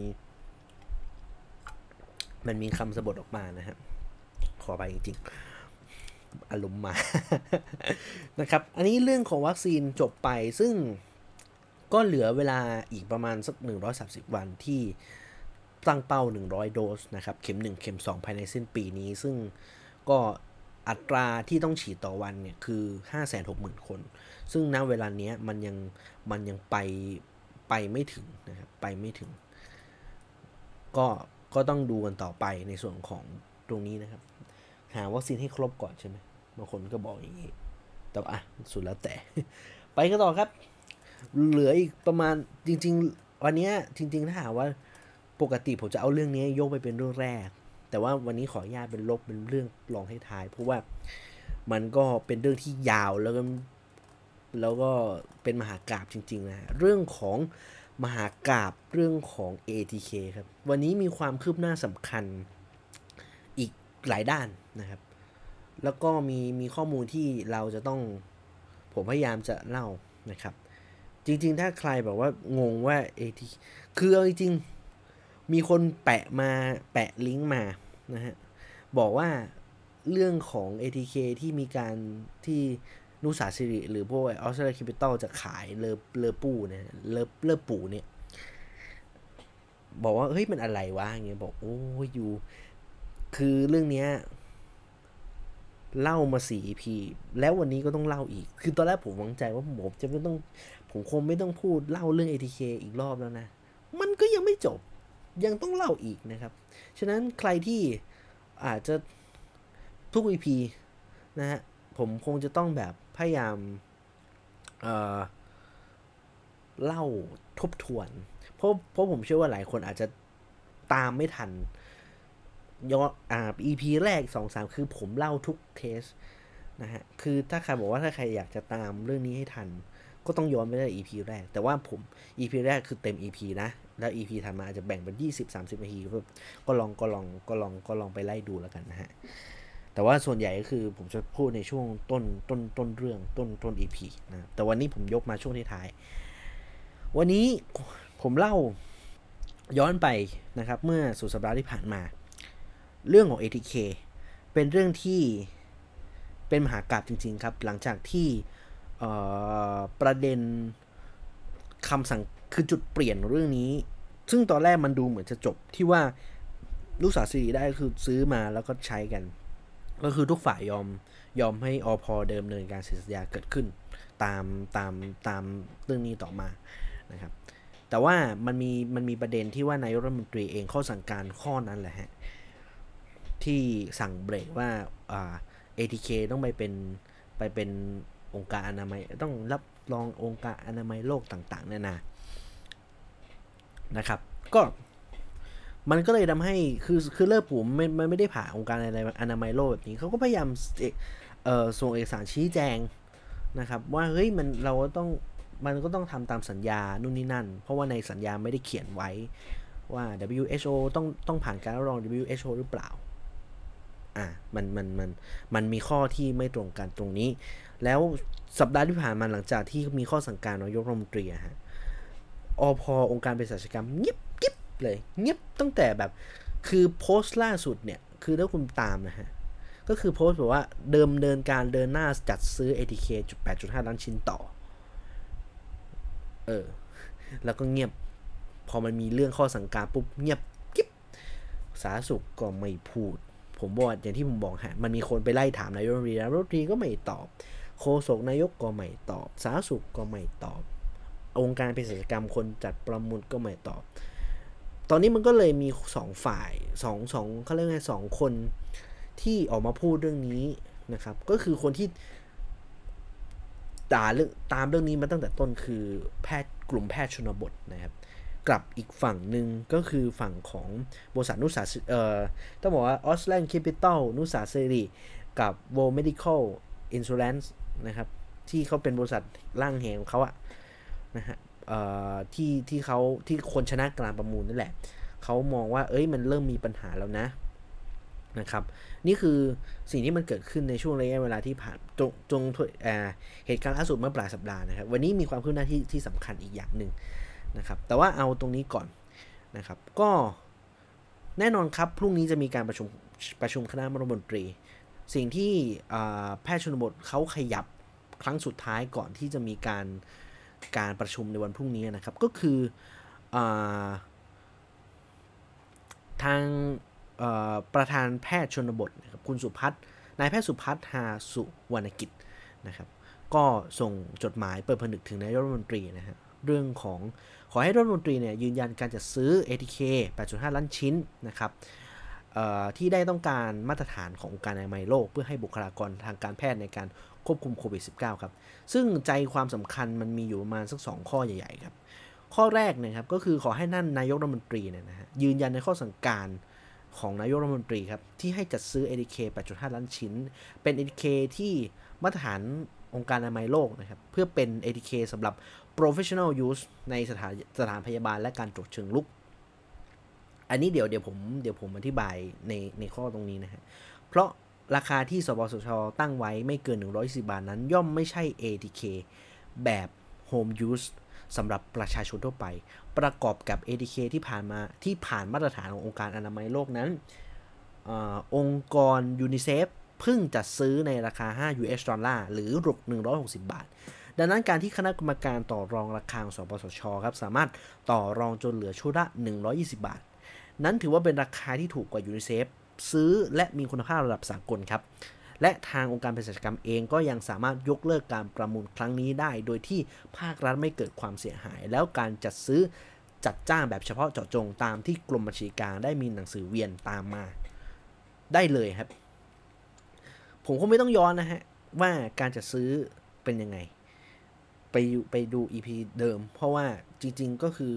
ในระเบียบเนี่ย มันสามารถจัดซื้อแบบเฉพาะเจาะจงได้ อันนี้ผมย้ำกันอีกที นะครับ ข้อ2ครับสำหรับมาตรการของรัฐบาลที่มุ่งการเปิดประเทศให้กับประชาชนตรวจ ATK ด้วยตนเองในรูปแบบ Home Use ทางรมชมรมชมรมแพทย์ชนบมีความเห็นว่าราคาในร้านสะดวกซื้อในยุโรปและอเมริกานั้น ราคาขายปลีกอยู่ที่กล่องละ 1 US ดอลลาร์ซึ่งปกติจะมีกำไรประมาณ 30%ดังนั้นถ้าหากรัฐหรือสปชสปสชก่อไปจัดซื้อในจำนวนที่มากหลาย 10 ชิ้น ต่อล็อตการจัดซื้อย่อมสามารถซื้อได้ในราคาที่ต่ำกว่า 0.75 US ดอลลาร์ 75 เซนก็เอ่อตอนนี้มัน 30 35 ใช่ไหมประมาณ 20 10 20 บาทนั่นเองนะ จะช่วยประโยชน์ประหยัดงบประมาณของประเทศได้มาก และได้สินค้า ATK ที่สมคุณภาพในสมราคาที่ไปด้วยกันนะครับ แล้วก็ ชมรมแพทย์ชนบทหวังว่าการขอแก้ไขมติคอรมอเกี่ยวกับการจัดซื้อ ATK 8.5 ล้านชิ้น ให้ยกเลิกคำว่ามาตรฐานองค์การอนามัยโลกจะไม่เกิดขึ้น และหวังว่ารัฐบาลจะเข้าใจถึงความตั้งใจความตั้งใจของชมรมแพทย์ชนบท และบุคลากรทางการแพทย์ที่ต้องการ ATK คุณภาพสูง มาเพื่อคัดแยกคัดแยกผู้ติดเชื้อลดคอขวดในการตรวจ RT-PCR เพื่อให้สถานการณ์วิกฤตคลี่คลายได้มากสุดเพื่อการเปิดประเทศใน 120 วัน ได้เป็นจริง นี่คือที่ที่ผมอ่านมานะฮะ ก็สรุปแบบนี้ครับว่า ชมรมแพทย์ชนบทก็อธิบายว่า home use รูปแบบ home use นะครับ home use คือรูปแบบของ ATK มีมี2แบบ ซึ่งวันศุกร์ที่แล้วผมไม่ได้อธิบาย แต่ว่าผมก็ยังไม่ค่อยเก็ตหรอก แต่ว่าพอพอพอกลุ่มแพทย์ชนบทเขาให้คำอธิบายเพิ่มเติมก็ อ๋อขึ้นมานิดนึงอะฮะว่าเอ่อ home use ก็คือเขาบอกว่าความคุณหมออธิบายอย่างนี้ว่า home use กับกับอ่า personal use professional use professional use คือคือบุคลากรทางการแพทย์ใช้ เช่นที่กลุ่มแพทย์ชนบทที่เขาไปปูผมตรวจช่วงระยะเวลา ในช่วงระยะเวลาที่ผ่านมา เขาใช้การ เขาเขาใช้วิธีการเป็นเขาเป็นแบบ pattern professional use นะครับส่วนที่แบบตรวจกันแบบบ้านๆมันเป็นมันเป็น personal use หรือ home use นั่นเอง ซึ่งเขาบอกความต่าง ผมถาม ผมถามเขาเรียกไงผมถามคนที่ทำงาน เขาก็บอกอ๋อเขาก็ได้บายว่าเอ้เนี่ยมันมี 2 แบบนะ มันมีมันมีแบบ home use กับแบบ personal เอ่อ professional use ที่ถ้าโรงพยาบาลเขาตรวจเนี่ยสะไอไอตัวไอตัวแท่นมันจะยาว เขาบอกมันยาว คือคือรูปแบบ pattern เหมือนกันครับ เหมือนกันหมดเลย แต่ต่างอยู่ที่ว่าไอตัวไอตัวไอตัวไม้ swab อะความสั้นความยาวต่างกัน home use มันจะสั้นกว่าเขาบอกผมไม่แน่ใจเรื่องนะ แต่ว่ามันมีเรื่องขนาดความยาวนะครับ ซึ่งก็น่าจะน่าจะเป็นเรื่องประเด็น แต่ว่าพวก reagent ในต่าง ๆ ที่ทดสอบ ส่วนใหญ่ก็จะเป็นพวก buffer อะไรเงี้ยครับ buffer คือสารละลายแบบ สารละลายเบสอะไรเงี้ยที่ที่ที่ที่ที่เขาผสมมาแล้วก็เพื่อให้ detect คือผมผมเพิ่งรู้ว่าคือ swab เนี่ย คือตอนแรกผมเข้าใจว่าคือแค่เอาแยงจมูกเข้าไปโทษนะ แยงจมูกเข้าไป แล้วก็ โป๊ะไม่ใช่ มันจะต้องมีการจิ้มด้วย buffer แล้วไปแยงอะไรอีกนะฮะมันมันคือคือหลายคนคือตอนแรกผมเข้าใจมันมีแค่ชุดตรวจกับอีที่แยงไม่ใช่ มันมัน ไอ้คำว่าชุดคือมีชุดมีมีแผ่นแผ่น test จมูกแยงแล้วก็ buffer สารละลาย buffer reagent สารสารสารละลายในการ test นะครับ ฉะนั้นมันก็มันก็ทางกลุ่มแพทย์ชนบทเขาให้คำอธิบายแบบนี้นะครับว่าเขาอยากได้ คือคือ ATK เนี้ยไม่ใช่แจกจ่าย คือมันมันมีความไม่มันมันมีความไม่ตรงกันในเรื่องของ จุดประสงค์ที่สปสจะซื้อ เพราะหลายคน เพราะช่วงข่าวแรกๆมันพูดเหมือนประมาณว่าเฮ้ยจะซื้อแจกประชาชน นั่นหมายความว่า เอ้ยมันก็ต้องโฮมยูสได้สิถูกต้องไหมเออ แต่ว่าสิ่งที่สปชอยากได้ เข้าใจว่าน่าจะซื้อให้กับบุคลากรทางการแพทย์ไปปุ่มตรวจเอง ซึ่งผมไม่แน่ใจหรือตรงนี้นะครับ แต่ว่าก็คือมันก็มีประเด็นต่างๆ เอ่อจริง ๆ ผมลิสต์ประเด็นอย่างนี้ครับเอ่อวันนี้ถ้าเอ่อผมแนะนำทิ้งทิ้งคือเวลามันไม่ไม่คือถ้าผมเล่าไม่ไม่พอแน่นอนเอ่อผมผมเอาอย่างนี้ครับ คือมันมีรายละเอียดของของเรื่องของวิวาทะเป็นเป็นเป็นการสัมภาษณ์นะครับสองฝ่ายก็คือเอ่อดรอานนท์ศักดิ์วรวิชนะครับ อาจารย์ของนิดา นะครับกับทางประธานแพทย์ชนบทนะครับนายแพทย์สุพัฒน์ยาวคือผมอ่านผมดูสคริปต์แล้วมันยาวครับ แต่คือผมก็อธิบายว่ามันมีที่นายแพทย์สุพัฒน์เขาอธิบายคือแบบ professional use home use อะไรอย่างเงี้ยนะครับเขาอธิบายเนี่ยครับเขาบอกว่าเนี่ยต่างมันต่างที่ไม้สวอปนะครับเขาบอกว่าอย่างเลอปูเนี่ย เลอปูเนี่ยมันเป็นแบบ ATK เซตกระดาษกอง เป็นเซตแบบใช้กระดาษโปโปะอย่างเงี้ยคือคือประมาณนี้แต่ว่า มันก็วิวาทะของทางฝั่งของดรอนนท์เขาก็เหมือนจะใช้คำว่าเเรื่องกฎหมายมาอ้างนะฮะ ก็คือเขามองว่าฝั่งเขามองว่าในส่วนส่วนเขาเขาอ้างนะผมเขาอ้างว่ามันมีมันมีมันมีเรื่องของ เอ่อ ใช้คำอย่างนี้ดิเรื่องของจดหมายอีเมลจากองค์การเภสัชคุยกับ WHO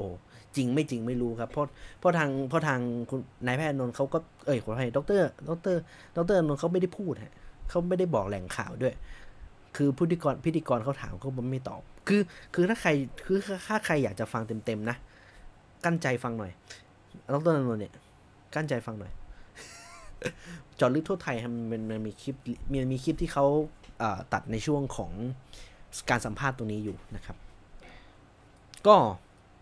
แต่ว่าก็คือสัมภาษณ์สัมภาษณ์ทางกลุ่มแพทย์ชนบทเขาก็เขาก็พูดในลักษณะที่ผมตามประกาศตามแถลงการณ์ที่เขาพูดออกมานะครับเขาก็บอกว่าเนี่ยก็คืออย่างอย่างอย่างถ้าแจกถ้าไปแจกชาวบ้านที่เป็น home use เนี่ยราคามันต้องมันต้องต่ำกว่านั้นก็คือยี่สามสิบยี่สิบบาทด้วยซ้ำมันไม่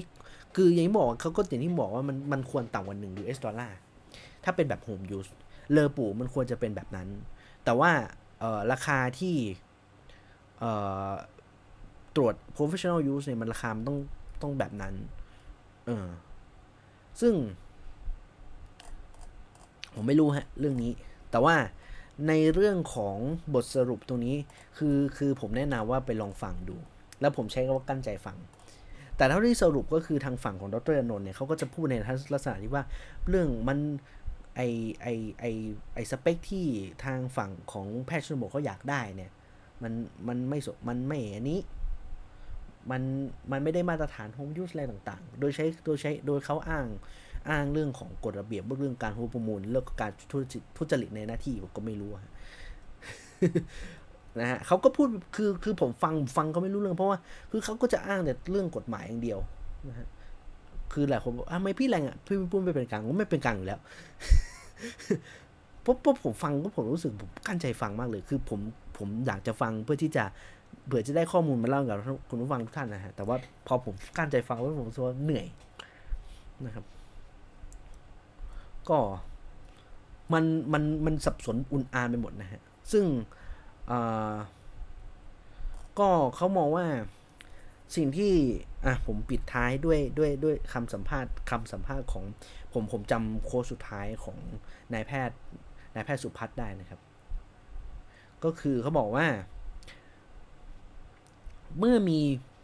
มติคอรมอที่ชัดเจนนะครับ แล้วมีข้อสั่งการตรงนี้องค์การพิศาสามารถยึดตามคอรมอได้เลยครับ แล้วก็จดหมายที่จะมาเชิญยื่นประมูลก็ต้องล้ม มันมีระเบียบอยู่นะครับ แต่หาว่าอันนี้คือก็คือเขาก็มองว่านายแพทย์สุภาพก็มองว่าเนี่ยเอออพอที่เงียบตลอดเวลาผ่านมา คือรอการประชุมคณะรัฐมนตรีวันพรุ่งนี้หรือเปล่า เพื่อหวังว่าการประมูลมันจะล้ม เอ้ยไม่ใช่การปมันจะล้มขอให้ข้อสั่งการตรงนั้นจะเปลี่ยนเป็นอย่างอื่น นี่คือนายแพทย์สุพัฒน์ตั้งตั้งข้อสังเกตไว้แบบนี้ว่านายรัฐมนตรี องค์การบริษัทรอรัฐมนตรีเปลี่ยนคำเปลี่ยนคำพูดหรือเปล่า เปลี่ยนข้อสั่งการตรงนั้นหรือเปล่าเพื่อให้อพอเดินหน้าต่อไปหรือเปล่า ผมไม่รู้ฮะเรื่องนี้ต้องตามต่อ ผมเชื่อว่าวันพรุ่งนี้น่าจะมีเรื่องที่ต้องอัปเดตกันพอสมควร แต่ว่าฝั่งของฝั่งฝั่งฝั่งแพทย์ชนบทก็มีความคืบหน้าประมาณนี้ แต่ว่าก็มีประเด็นเรื่องของนุสาสิรินะครับ วันนี้ก็มีการฝั่งของนุสาสิริ ทนไม่ไหวแล้วครับ ทนไม่ไหวจริงนายนางสิริกัญญาเทพเจริญฮะจะรองประธานเจ้าหน้าที่บริหารสายงานตลาดของบริษัทนุสาสิริจำกัดมหาชนนะครับ คณะกรรมการบริหารของ World Medical Alliance ประเทศไทย แล้วก็ผู้แทนจำหน่าย ATK ของ Australian Capital นะครับ ผู้ชนะการประมูลของ ATK 85ล้านชุดนะครับ บอกว่า เอ้ย เขาบอกว่าในช่วงระยะในระยะที่ผ่านมาเนี่ย ATK ของเลือปู่ที่เขา เป็นตัวแทนจำหน่ายเนี่ยนะครับได้ถูกโจมตีฝ่ายเดียว แล้วก็มันเรื่องการโจมตีก็คือประเด็นเรื่องที่อย่างที่บอกไม่ได้ผ่านออยของ FDA ของสหรัฐอเมริกานะครับก็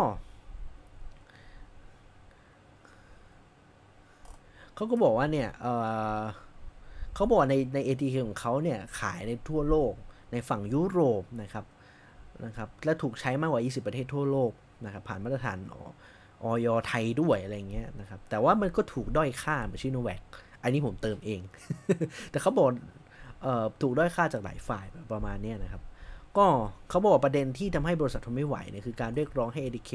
ในรูปแบบผมยูสที่ผ่าน FWHO มาใช้ ซึ่งปัจจุบันอพอขอยืนยันว่ามันไม่มี ATK ระบุรูปแบบ Home Use ยี่ห้อเดโลที่ได้รับการรับรองจาก WHO ประกอบกับ ETR ของอพอเนี่ยองค์การเภสัชกรรมเนี่ย ไม่ได้มีการกำหนดมาตรฐาน WHO ตั้งแต่แรก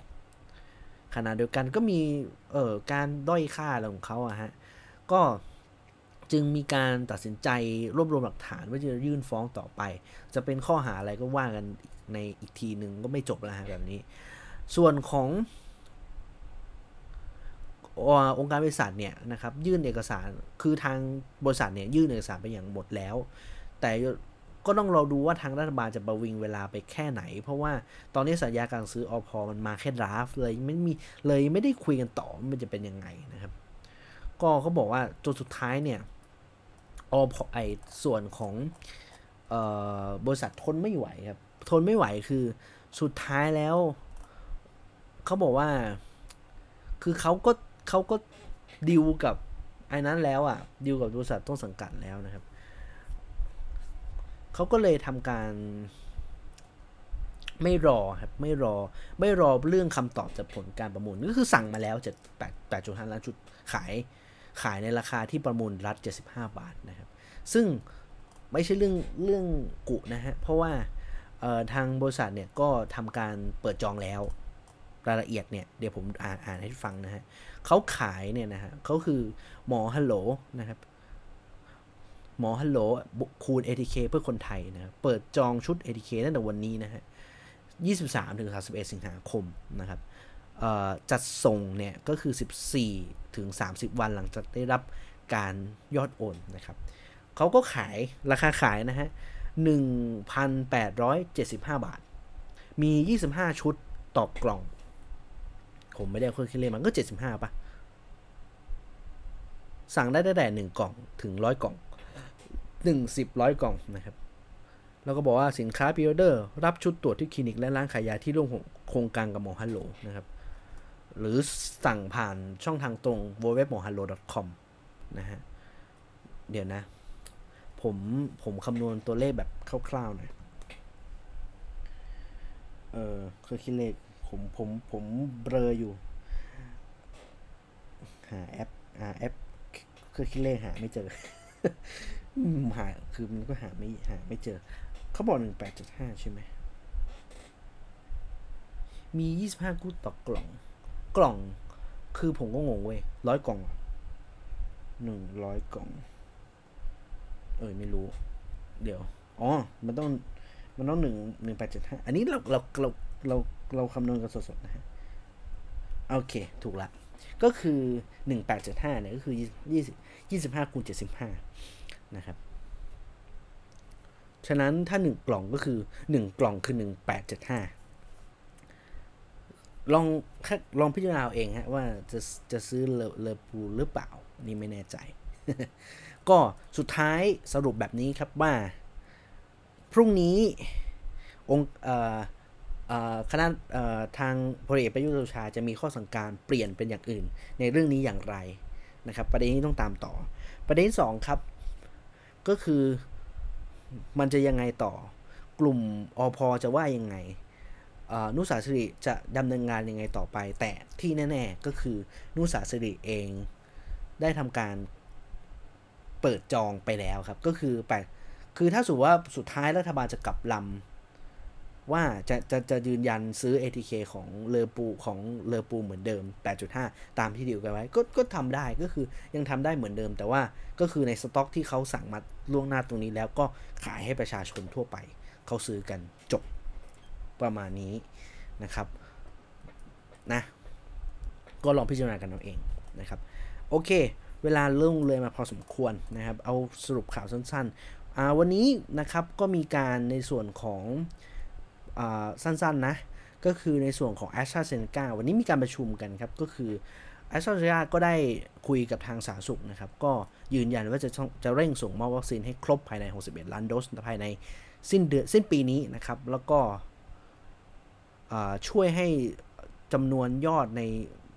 ปีนี้ไม่รวมเกินกว่า 120 ล้านโดส ครอบคลุมกับ 60 ล้านคนอะไรเงี้ย ก็คือเอาง่ายๆว่าอขออนุญาต เสียง Discord ดัง เออ ก็คือ ก็คือว่าก็จะเร่งรัดในการซื้อวัคซีนแอสตราเซเนกาเพิ่ม ซึ่งณณปัจจุบันถ้ามันมีการเก็บข้อมูลกันก็คือแอสตรามาในแต่ละเดือนเนี่ย มาในตัวเลขที่ที่ค่อนข้างน้อยนะครับ เออห้าล้านห้าหกล้านโดสต่อเดือน ฉะนั้นก็ผมไม่รู้ครับว่าตามเป้า 61 ล้านโดสจะซึ่ง 61 ล้านโดสคือ 6 เดือน เดือนละ 10 ล้านโดสนะครับ ตีซะอย่างนี้ แต่ว่าถ้ามันมา 555 เนี่ย มันคือหายไปครึ่งหนึ่งนะ ซึ่งผมไม่แน่ใจว่าสุดท้ายมันจะมันจะเป็นไปตามเป้าหรือเปล่า แต่ว่าผมไม่รู้ฮะ การพูดคุยครั้งนี้มันจะปฏิบัติได้จริงมากน้อยแค่ไหน เพราะมันคือการแค่การเรียกการประชุมเพื่อที่จะเรียกร้องอะไรต่างๆเนาะ ประมาณนี้นะครับ ประเด็นสุดท้ายนี่ต่างประเทศสั้น ๆ ครับ ก็วันนี้ ก็ วันนี้ก็มีการมีภาพในเรื่องของการฉีดวัคซีน เป็นเหมือนเป็นภาพที่รัฐมนนายกรัฐมนตรีของไต้หวันนะครับ ก็ได้ทำการฉีดวัคซีนนะครับตัวฉีดวัคซีนที่เป็นเป็นวัคซีนที่ผลิตในในในส่วนของประเทศนะครับ ก็คือ MVC COV 1901 นะครับ ซึ่งพัฒนาโดย Modigen Biologics Corporation นะครับ ก็เป็นเป็นวัคซีนแบบแบบสับยูนิตโปรตีนคล้ายเป็นประเภทเดียวกับ Novavax นะครับ ก็ตอนนี้เนี่ยการศึกษาของวัคซีนตัวนี้ยังอยู่ในทดลองคลินิกทางในทางคลินิกระยะที่ 2 แล้วนะครับ ซึ่งงานวิจัยเพิ่งจะตีในบริษัทในวารสาร M ผมจำชื่อไม่ได้เพิ่งตีมาเมื่อประมาณต้นปีต้นเดือนนี้นะครับ ก็มีข้อมูลในในในในเฟสที่2เนี่ยนะครับทำการศึกษาเอ่อเขาเรียกไงทำการศึกษาจากประชากรนะครับ3,814 44 คน ที่มีอายุเกิน 20 ปีนะครับ ก็ผมให้ข้อมูลเบื้องต้นสั้น ๆ แบบนี้ว่า เขาใช้ปริมาณเนี่ย 15 ไมโครกรัมนะครับผสมคือแล้วก็มีมีมีเพสโบคือคือคือหลอกยาหลอกนะฮะยาหลอกเป็นน้ำเกลือฮะเออ ก็คือวัคซีน 15 มิลลิกรัมกับเขาก็แบ่งคือเวลาเขาทดลองมันจะมีคาว่าเพสโบเพสโบมันมันคือมันคือเขาเรียกว่าหลอก มันคือตัวหลอก ยาหลอกภาษาภาษาบ้านๆนะฮะ ยาหลอกคือฉีดอะไรก็ไม่รู้คือไม่ใช่ไม่ใช่วัคซีนนะเป็นเป็นเหมือนตัว control นะครับตัว control ว่าฉีดแล้วมันจะมีแบบ interfere ข้างเคียงมีอะไรหรือเปล่านะครับ ซึ่งก็มันมีการเก็บข้อมูลกัน ซึ่งรายละเอียดลองไปลองไปเปิดดูฮะซึ่งเอาจริงผมก็ อ่านแล้วยังต้องใช้เวลากับมัน พอดีเพิ่งเพิ่งเจอเพิ่งเจอรายละเอียดมาแต่ว่าดาราศาสตร์ได้รับการตีพิมพ์แบบ preprint แล้วนะครับ ในในวารสารของเอ่อ MXE อะไรไม่รู้จำชื่อวารสารไม่ได้นะ อืมนะครับ ก็ประมาณนี้นะครับ ก็สรุปสุดท้ายวันนี้เราครบถ้วนที่ประเด็นที่ลิสต์มาเนาะอาจจะเกินเวลามานิดนึง เกิดแหมไม่เคยมาไม่เคยแบบไปจบตรงเวลาเลยเกินเวลาตลอดต้องขออภัยนะเราคือเราพยายามแล้วคือเรารู้สึกว่าเออมันมันพอแต่สุดท้ายมันไม่ได้พอเพราะจริงๆ คือเราอยากให้ประเด็นมันครบถ้วนแหละครับ เพราะว่าในในช่วงแบบสถานการณ์โควิดแบบนี้บางทีมันข่าวมันมาเยอะจริง ๆ นะครับ แล้วก็เราก็จะพยายามเล่าส่วนฟังให้ได้บ้างในส่วนเท่าที่จะทำได้นะครับ ก็สิ่งที่ต้องตามกันต่อนะครับ ผมพูดทวนอีกทีนึง เรื่องสถานการณ์โควิดนะครับตัวเลขผู้ติดเชื้อจะลดลงหรือเป็นอย่างไร ก็ต้องดูกันต่อไป เรื่องของมหากราบ ATK อันนี้น่าจะได้พูดกันทุก EP ใช้คำนี้นะฮะจับตามองพรุ่งนี้ครับนายรัฐมนตรีจะมีข้อข้อสั่งการจะถูกแปลเป็นอย่างอื่น เป็นแบบอื่นหรือเปล่า ต้องติดตามนะครับลูกสาสิริจะขยับอย่างไร แต่ที่แน่ขยับคือไอแปดจุดไอที่ต้นไอที่เขาจะ มาให้โอพอเนี่ยขายไปก่อน ขายกับตัวเองไปก่อนนะครับ ก็ประมาณนี้นะครับเเรื่องน่าจะไม่มีประเด็นอะไร ก็ช่วงช่วงนี้ช่วงสุดท้ายนะฮะก็คงจะบอกว่า เดี๋ยวถ้ามันมีจริง ๆ มันมีจริง ๆ ถ้าตอนแรกอะตอนแรกถ้าไม่มีเรื่องแบบไทยรู้สู้โควิดนะผมลิสต์ประเด็นเรื่องของเด็กๆ นิดนึงนะฮะจริงๆจริง ๆ รายการผมจัดเป็นแบบวิทยาศาสตร์ แต่ว่าเออมันการศึกษามันทิ้งไม่ได้นะครับ เรื่องของ เเรื่องของ TCAS เดี๋ยวเดี๋ยวพยายามแล้วกัน คือถ้ามันมีมีแกลบมีช่องว่างให้ได้เล่าก็เดี๋ยวจะเล่านะครับ เพราะว่ามันมีประเด็นดราม่าเรื่อง TCAS พอสมควรเรื่องเงิน 900อะ เออ โอ้ยถ้าถ้าพูดนี่ก็ยาวอะฮะ ก็แต่ว่าเวลามันเกินแล้วนะครับ ก็วันนี้ถ้าวันนี้มันลองอุปกรณ์ใหม่นะครับ ถ้ามันแบบ ถ้ามันแบบมีฟังแล้วมันรู้สึกแบบแปลกๆ หรืออะไรติชมกันไม่ได้นะฮะเดี๋ยวพยายามจะปรับอยู่เหมือนกันนะครับ แต่ว่าก็ย้ำเตือนช่องทางในการรับฟังกันก่อนนะฮะก็ตอนนี้ 3 ช่องทางหลักๆนะครับอันนี้ผมไปโค้ชมาช่องสามช่องทางหลักๆนะครับที่สามารถติดตามที่สามารถฟังรายการของผมได้ก็คือหลักๆก็คือ a n c h o r FM นะครับ a n c h o r FM แล้วก็ในส่วนของ Spotify นะครับ Spotify แล้วก็มีส่วนของใครที่ใช้ Google นะฮะ Google Google Podcast นะครับ ส่วน Apple นี้ผม เดี๋ยวผมขอหาทางก่อนไม่รู้ยังไงนะฮะ มันมันมันมันมันมีเรื่องกับ approve แต่ว่าหลักๆ 3 ช่องทางนี้ก่อน Spotify ใครมีแอป Spotify ก็สามารถฟังหา Spotify ได้เลย ผมผมลองฟังละ work อยู่ work อยู่สำหรับใครที่ใครที่ฟัง Spotify เป็นประจำก็เก็บเก็บลิสต์ไว้ได้นะครับ ขอบคุณสำหรับการติดตามให้เดี๋ยวเจอกันอีกทีวันพุธนะครับ เดี๋ยวถ้ามี